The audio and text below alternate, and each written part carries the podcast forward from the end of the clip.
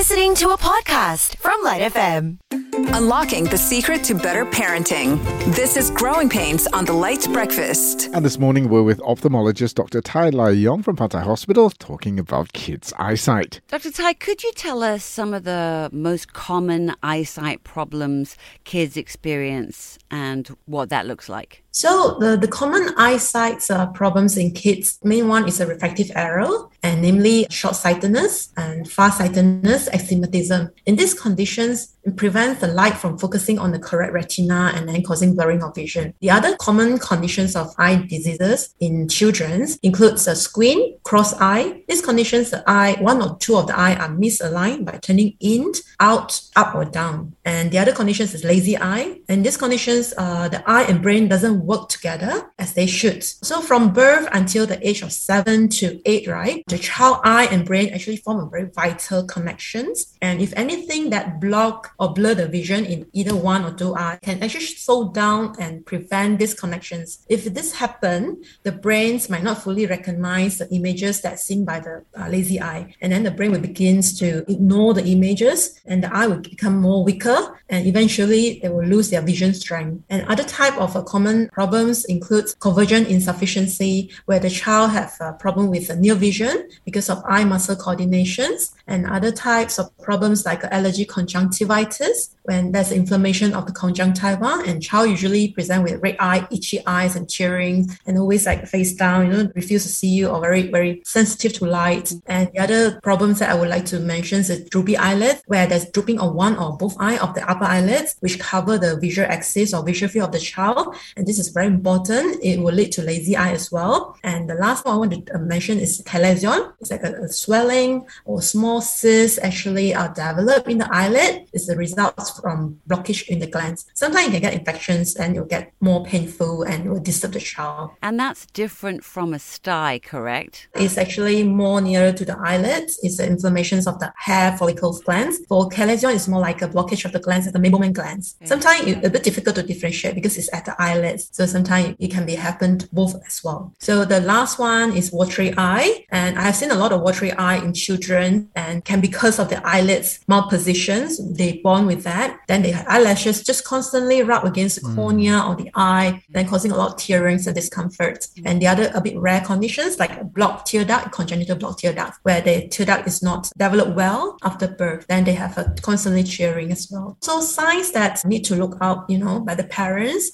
If the child's, uh, they notice the child's blurred visions at far or at near, or they notice a child actually holding the digital screen or books, you know, or toy too close or closer to their face than usual, or they have difficulty in reading, playing sport, they poor attention, or they notice their eyes somehow it's like sometimes the eye point outwards, inwards, even downwards, just just not uh, aligned with the other eye frequent squinting, or they notice the child have abnormal uh, posture, like they like to tilt their head up or they, in effort to align the eye, or they have always complain or headache, you know, eye straining after long uh, activity, or they're sitting too close to the TV, you know, or they like to rub their eye a lot, frequent eye rubbing, eye itchy, you know, eye redness, discharge or pain, mm. or the child actually complain, I see double, I see double, or they have a very high sensitivity to light. Parents notice the eyelid is swelling, they notice any lumps and bump, then they should actually go to see an eye doctor for consultation or eye assessment. Typically, parents will bring their kids in to see the doctor and then, you know, they'll like wait for some kind of a diagnosis. But is there things that we can arm ourselves with information wise we're about bringing our kids for eye examinations and testing? Usually, you can see your family physicians or the pediatrician that usually bring your child for vaccination.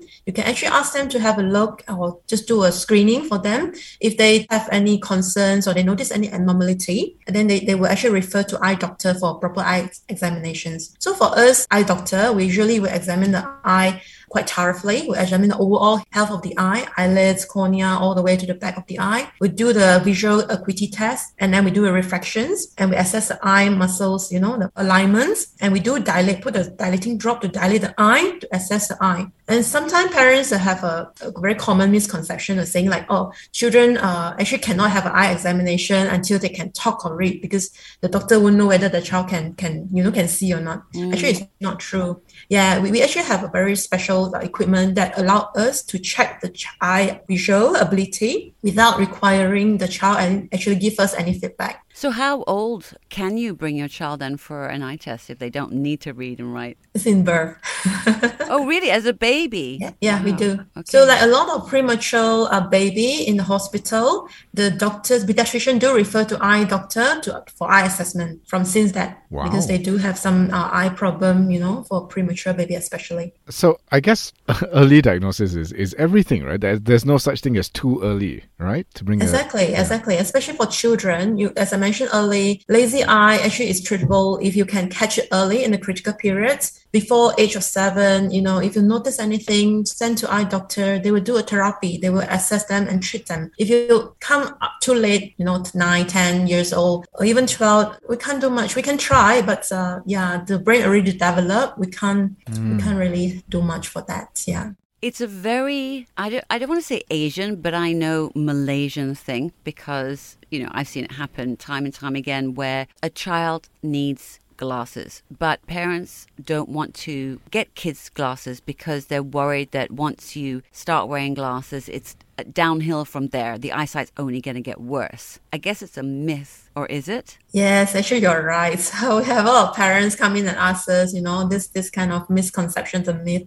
We always advise them. Actually, when the child have refractive error, they have a short sightedness, they should wear glasses for them to see clearly to prevent lazy eye. If they do not wear glasses, in fact, they will actually cause more progressions at the short-sighted. The power increase even more if you do not wear glasses because the child will, will tend to accommodate and it will strain their eye. Then the power actually will increase faster. And there's no study proven if you're wearing glasses long, long hours and thing actually will cause harm to the eye or, or worsening of the eyesight. Yeah, actually it's a myth. Yes, you're right, Asha. Doc, now in this digital age, everyone's got a smartphone. That's basically not going to change. What are the repercussions for smartphones and, and other digital uh, devices that we bring into our kids' eyesight? You know, that, that becomes part and parcel of their lives. Actually, nowadays, smartphones and digital device has become a major concern to our parents, even myself. So for my kids, it's actually it will result in visual impairment somehow. So too much of blue light experience or exposure from the devices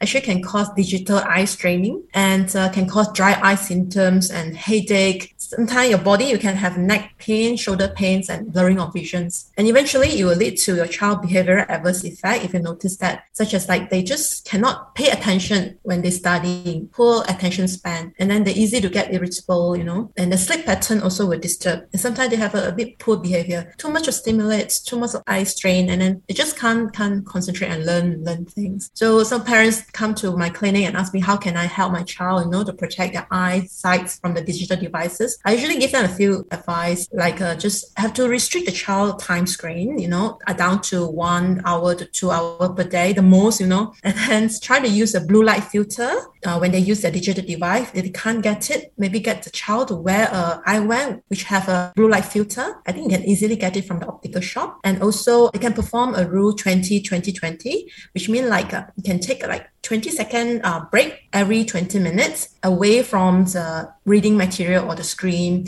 and then look away 20 feet yeah just relax your eye. It will really help. Of course need to spend more time outdoor. And this is study proven. Spending more time outdoor activity actually will help to prevent myopia or short-sightedness There's lots of things that we are told will help our kids, like, as you said, going outdoors. Another one is uh, looking into the distance, so allowing your eyes to see f- as far as you can towards the horizon. But what about things like carrots? You know, they say, eat your carrots, they're good for your eyesight.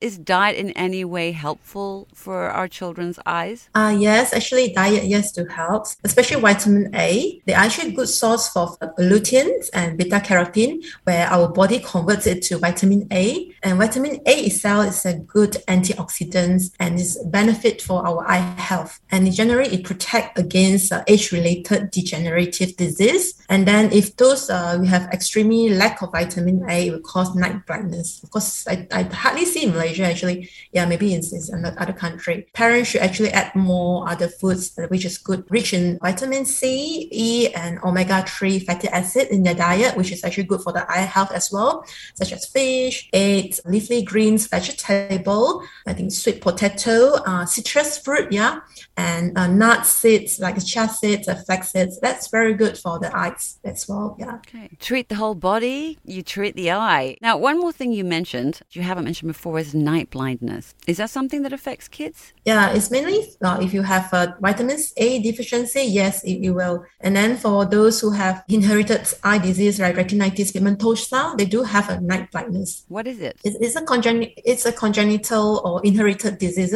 Then uh, it's degenerations at the retina, then causing the eye cannot actually see good, and then they have problem with their receptor, photoreceptor. Then they eventually they will cause leading to blindness. Early on, they might not not notice it when the disease progresses. The visual field will get constrict more and more constrict. Then they will experience difficulty to move around in the night, in the nighttime especially. And then if things progress, eventually they, they will lose their sight. So, what would your recommendation be to families on bringing their kids to see an eye doctor just for an eye test? I, would say like um, eye screening is actually uh, very crucial and no need to come and see the eye doctor if you do not want to because they can actually easily do in family medicine. Their GP or their, their pediatrician, they always go and see them for vaccination. Just uh, let them assess, just a brief assessment, have a look in general and then see they can see or not. Then just pick up things that, you know, are treatable and they will really make a lot of difference for the kids in the future.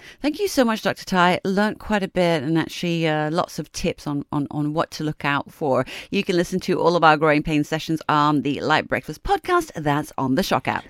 You've been listening to a Lite FM podcast on SYOK. That's S Y O K.